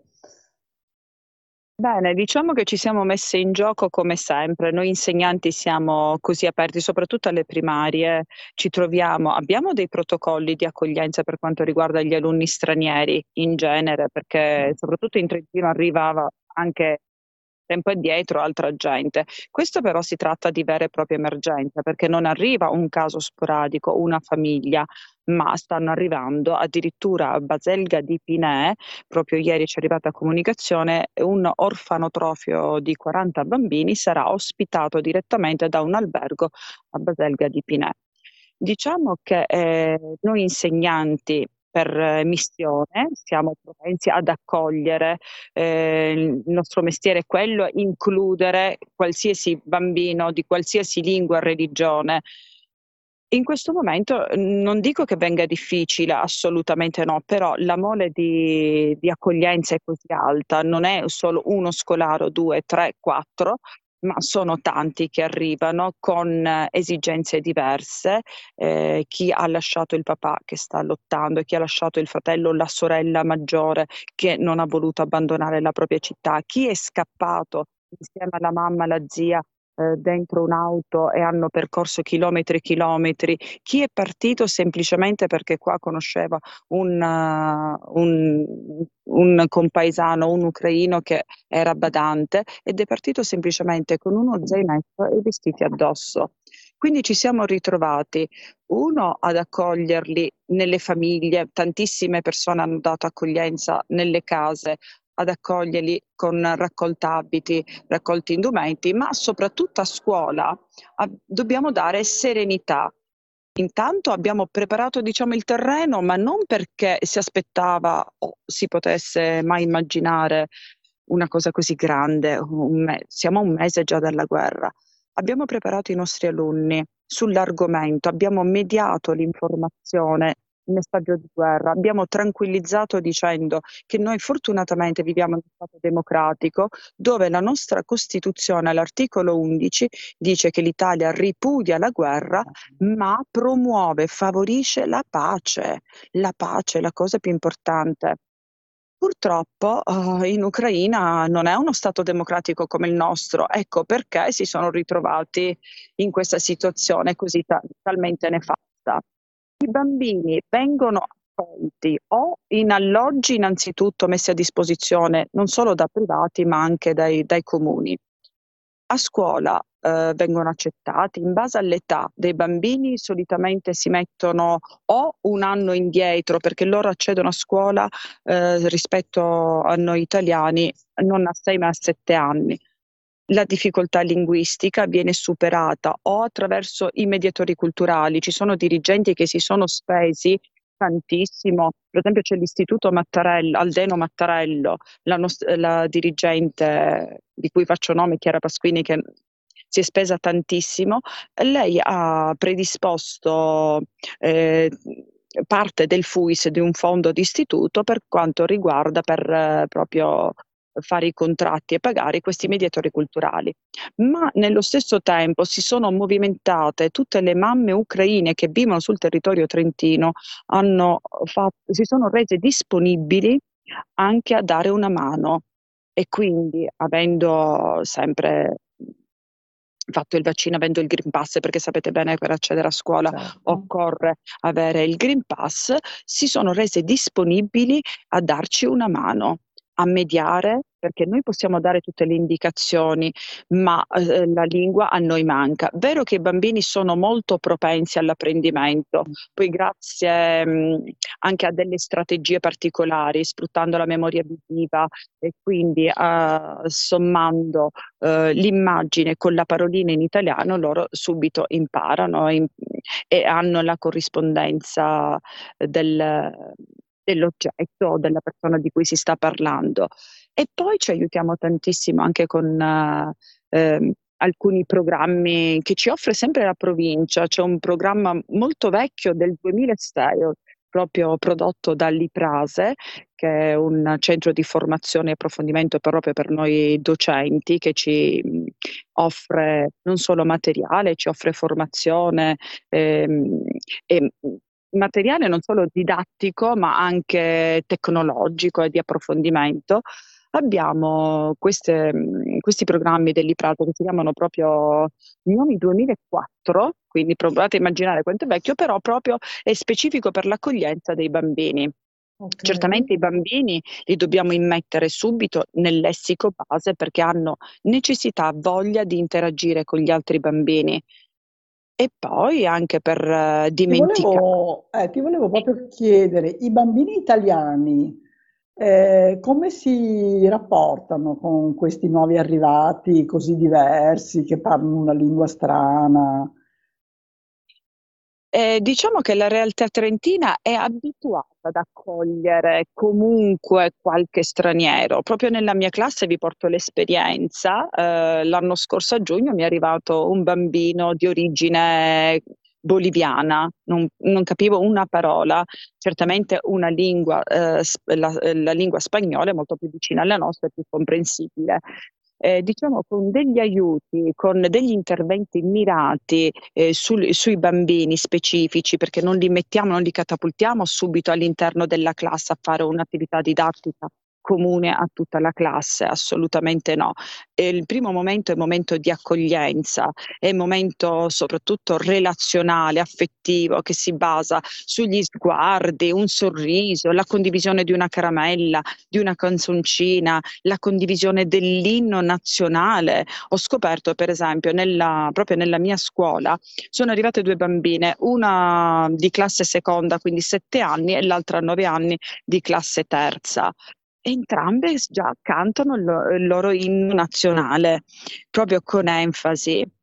Eh, io fortu- diciamo sfortunatamente o fortunatamente diciamo ho proprio sono a contatto con due bambine che proprio arrivano da Kiev e una di queste è ancora terrorizzata. terrorizzata perché proprio avverte nel cioè certo. si avverte nelle sue espressioni e il suo tremore rispetto alla cuginetta che è con lei, che non vive serenamente. Eh beh, insomma, questo è assolutamente più che comprensibile. Ascolta Anna Maria, quanti bambini hai tu in classe che arrivano dall'Ucraina? Dell'Ucraina due ne abbiamo adesso, però già è arrivata un'altra famiglia. Solitamente dopo una settimana che arrivano sul territorio trentino all'incirca, fatti dovuti i controlli sanitari, eh, dopo un periodo di riposo vengono immessi a scuola e offriamo, come ben sapete, l'associazione della quale faccio parte, Docenti Senza Frontiere, si è offerta non solo al primo, eh, primo impatto è stato raccolta di abiti, eh, bambini, giochi e cibo da mandare o da dare a questi bambini che arrivano, ma adesso sta fornendo tutto il materiale scolastico, che sia lo zainetto, i colori, l'astuccio, i quaderni, cioè eh, la scuola eh, necessita proprio del materiale essenziale. Certo. Per avviarli anche alla nuova lingua, alla nuova cultura. Ma sono ben contenti i bambini, ecco, questo ci fa. Ma loro, guarda, hanno delle risorse che noi adulti non immaginiamo neanche, credo, eh? Quindi sì. Va bene Anna Maria, allora tantissimi complimenti. Grazie. A D S F che, eh, che è sempre molto così attiva e riesce sempre a a essere sul pezzo, e era già intervenuto insomma in altri momenti abbastanza critici, compreso il terremoto che c'era stato in Emilia alcuni anni fa. Quindi grazie mille, in bocca al lupo. So grazie. Che ah no, stavo pensando adesso anche a questi bambini piccoli che hanno fatto un anno, un anno e mezzo, due anni in D A D, finalmente tornano a scuola o cominciano la scuola, perché poi i bambini del primo e del secondo anno in sostanza hanno fatto due anni così online, quindi adesso finalmente cominciano e vanno a scuola e si trovano così di fronte a un'altra emergenza e va bene, speriamo che diventeranno bambini più aperti verso il resto del mondo, insomma. Più consapevoli, più maturi, maturano forse anche prima, ecco, questo sì. Grazie eh. a voi, buona serata. Grazie Anna Maria, buon lavoro, grazie mille. Grazie di nuovo, buonasera. Grazie.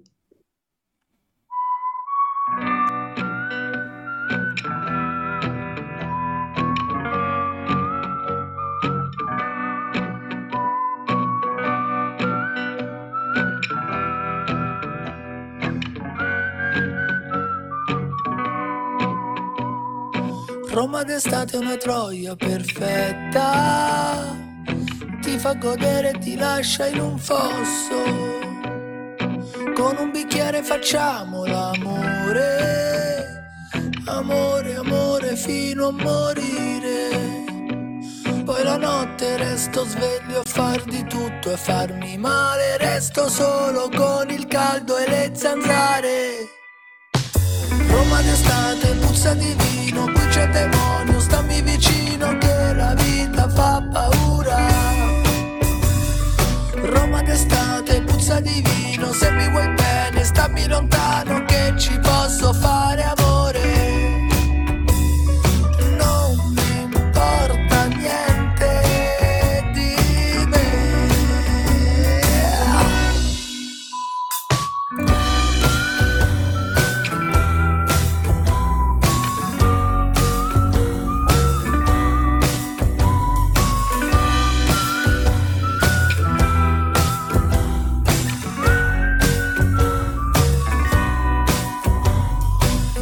L'estate suda in un letto, stringe forte la mia mano, una croce palla sul petto, mentre annaffio un fiore nero, me la guardo dentro gli occhi in un diluvio universale, sono vivo, sono morto insieme a Roma.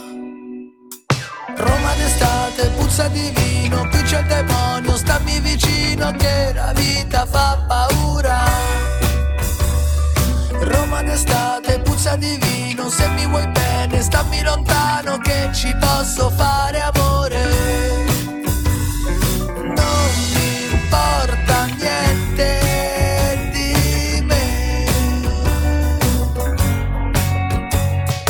Roma di abbagli, Roma di amanti, Roma dei santi, Roma di guerre, di noia, di case, di figli e conigli dispersi nel mare, di lupi mannari, di grazia e giustizia, di grandi poteri e di un'altra ingiustizia. Roma d'estate, puzza di vino, puzza di vino.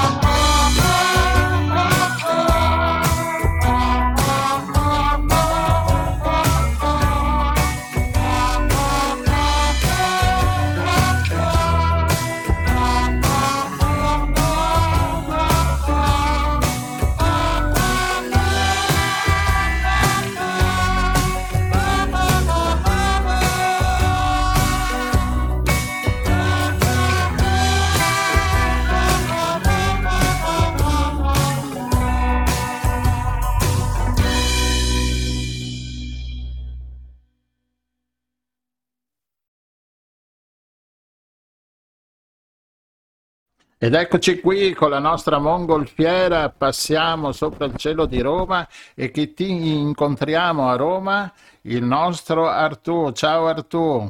Ciao. Ciao, alias Alessio D'Ari. Sì. Sì, allora come va? Il nome Artù da, do, da dove nasce? Artù è nato perché sono un grandissimo, cioè insomma quando ero bambino mi guardavo sempre la spada nella roccia. Della... Eh, della Disney, sì. E poi col tempo oh, piano piano, diciamo, quel mondo mi ha un po' toccato anche da vicino, perché poi insomma tutto quel mondo fantastico di Artù, l'acqua, il fuoco, un po' que, que, quella roba là, insomma mi ha anche molto affascinato anche nella mia vita. E quindi dopo, quando ho fatto il primo album, ho detto vabbè, allora mi chiamo come Re Artù, ah, perché ah. E... quando ero bambino tutti mi chiamavano Semola, no? Ovvero... ah, eh beh, è vero, in effetti adesso che noi che ci vediamo ci assomigli. Esatto, esatto. E quindi, poi quando ho fatto il primo album ah. Allora, tu esci in questi giorni con l'ultimo tuo pezzo che è Mezzanotte meno un quarto. Questo Mezzanotte meno un quarto, perché il meno un quarto, da cosa ti ha ispirato? Le undici e quarantacinque. Mezzanotte meno un quarto, mentre stavo scrivendo questa canzone ho visto l'orologio ed era mezzanotte meno un quarto. E quindi ho cominciato proprio così, è mezzanotte meno un quarto, e non sapevo dove dovevo andare a parare. Poi era una sera, insomma, che ce l'avevo un po' con tutti quanti, col mondo, con tutti gli altri, ero molto incazzato. E invece, mentre scrivevo, dopo mi sono accorto che in verità ce l'avevo con me stesso, no? E quindi ho capito che se non faccio pace con me stesso non posso far pace con gli altri. E poi mi ricollego anche un po' a tutto questo periodo della guerra, sì, no? Che se esatto. facciamo la pace con noi stessi non possiamo fare pace anche con gli altri. E quindi è una canzone che era nata per gli altri e invece dopo l'ho scritta per me, ecco. E quindi ti è ritornata dentro in, nel tuo vestito tuo, insomma. E ascolta, e l'ultimo brano, ovviamente questo si può ascoltare eh, su tutti i canali, su tutte le piattaforme, no? Sì. Sì, certo, dopo metteremo anche noi il link sul tuo Spotify, vedo che abbiamo l'indirizzo Eh, di mezzanotte meno un quarto. Ehm, tu sei cantautore proprio romano dal duemilatredici, quindi sì, hai una storia di, venti, di dieci anni. Eh, sì, perché sono passati dieci anni poi, ah. dal duemila. Sì, in verità è andato tutto molto spontaneo. Io credevo adesso faccio questo disco e poi basta. Poi, perché... ah. sono sempre accadute cose che, insomma, che non l'ho fatto andare avanti, quindi sì, sono molto contento. Sì, hai partecipato anche, vedo, anche al Coca-Cola Summer Festival, il concertone il primo maggio, hai suonato anche con Mannarino, Brunoni, Nicolò Fabi, Max Gazzè, insomma, ti sei... Da... Sì, sei, insomma, sei dentro ormai nella musica italiana.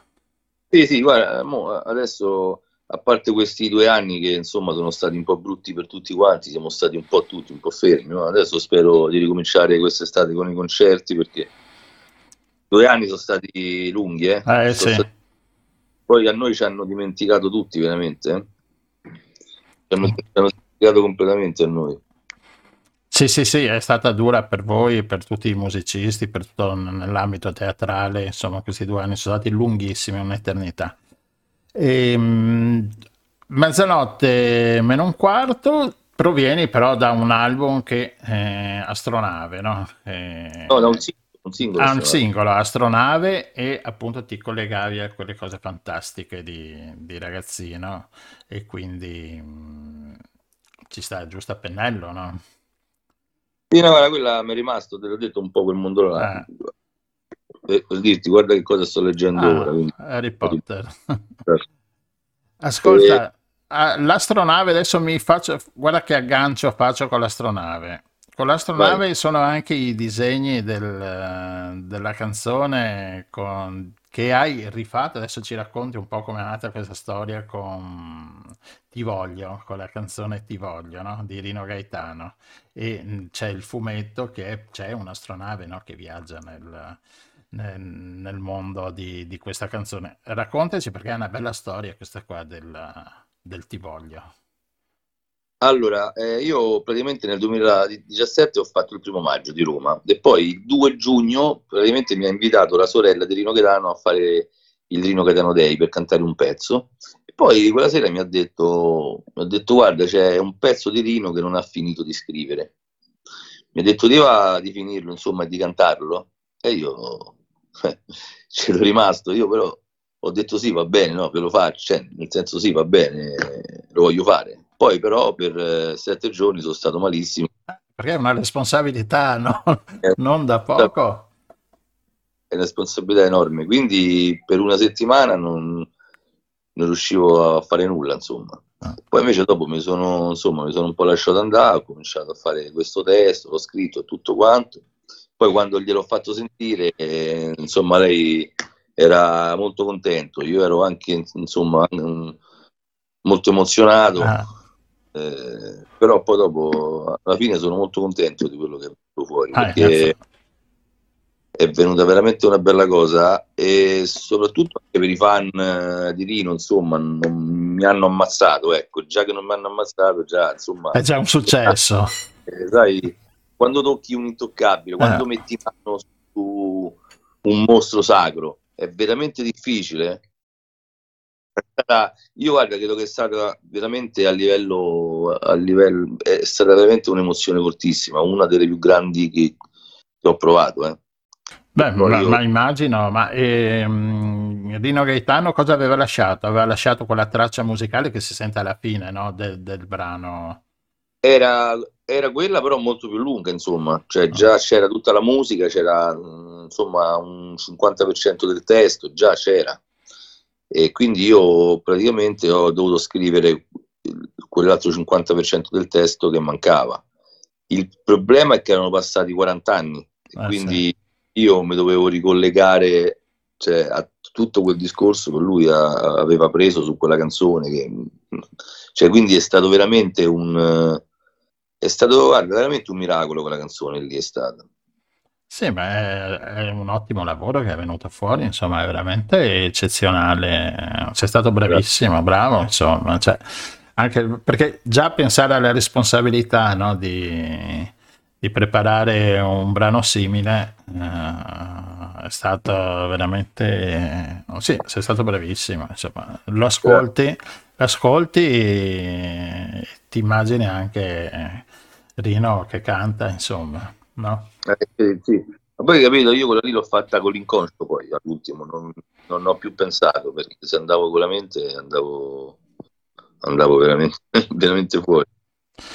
Bene, ascolta, tornando a oggi, insomma, mh, prossimi concerti che hai all'area romana, sei, esci anche... Mh,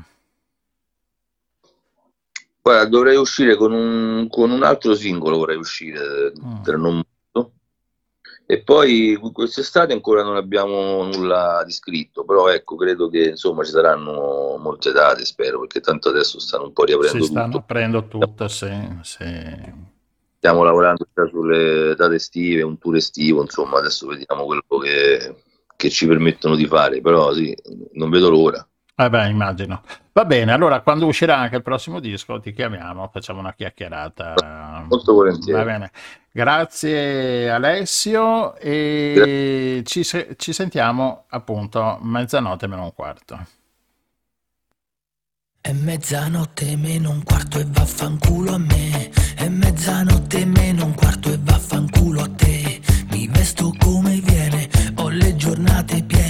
La notte poi mi prende a male, non so mai il perché. La luce è spenta, il frigo è vuoto e tu sei andata via. Dalle lenzuola, dalla rabbia e dalla vita mia. Ci sono stato bene, ci sono stato male, non sono stato mai davvero come tu mi vuoi. Che cosa c'entra il sesso? Non era tutto per me. A volte ho fatto bene, a volte ho fatto male. Non sono stato mai all'altezza degli umori tuoi. È mezzanotte meno un quarto e vaffanculo a te, che sei diversa dalle altre, che voli per davvero, che corri come un treno, che fai la guerra con te stessa per resistere. È mezzanotte meno un quarto e vaffanculo a te, che tutto è meno importante, che guardi verso il cielo, che esprimi un desiderio, che non ti basta essere viva per esistere. È mezzanotte meno un quarto e me ne vado via, dalle notizie tutte uguali e dall'ipocrisia, dalle persone buone, dalle persone care, dalle espressioni tutte uguali tipo il cinema. E tutto gira adesso,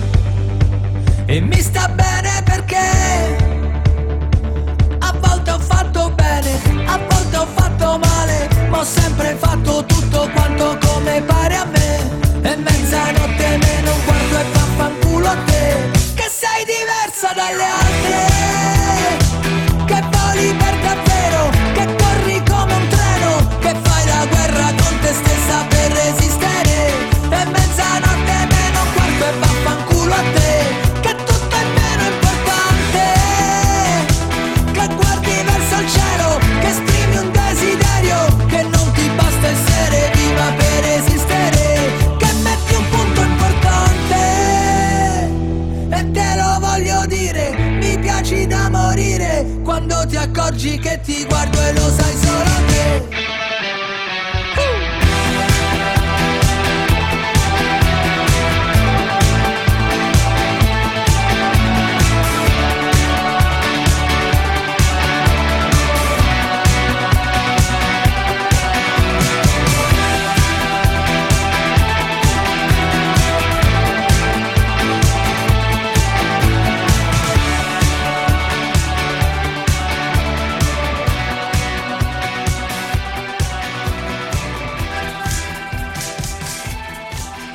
Mezzanotte meno un quarto, Artù è stato con noi a Radio Nostra ed ora Rossella, andiamo via con la nostra mongolfiera, andiamo verso casa, siamo qua la a Roma. Parcheggiamo, la parcheggiamo nel giardino dietro casa. Ok, e, e niente, finiamo anche questa ventunesima puntata delle Tour du Monde otto. Tweet Jour, non so come si dice ottanta in francese. Ah, ecco. Hanno un modo di dire i numeri che veramente mi ha sempre messo molto in difficoltà, perché devi dire sessanta venti. Ma ah, devi dire sessanta venti e non cinquanta trenta. No. no.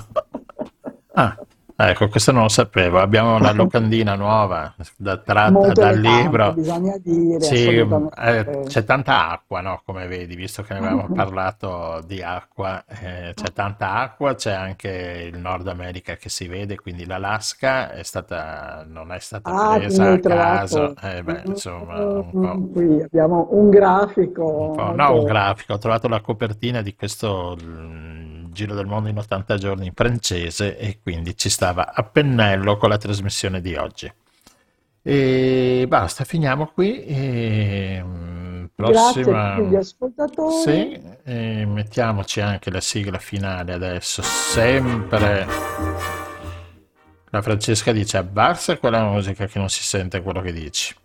Bene, abbassata la sigla, adesso si, si sente quello che dico e ringrazio tutti e do anche la buonasera, il buongiorno, la buonanotte, il buon pomeriggio per chi ci ascolta nei vari podcast, nelle varie eh, reti che ci sono una miriade. Esatto. E, e, e i nostri ascoltatori le usano tutte. Sì. Esatto, e rinnovo ancora il l'appello ai tuoi amici cinesi di farsi vivi. Amici ascoltatori che eh. siete in Cina, battete un colpo. Esatto. Che vi nominiamo subito corrispondenti speciali. Appunto. E quindi, boh, ci sentiamo mercoledì prossimo. A mercoledì prossimo e anche a durante tutta la settimana. Bene, a posto. Ciao a tutti, buonanotte, ciao Rossella. Ciao a tutti, grazie.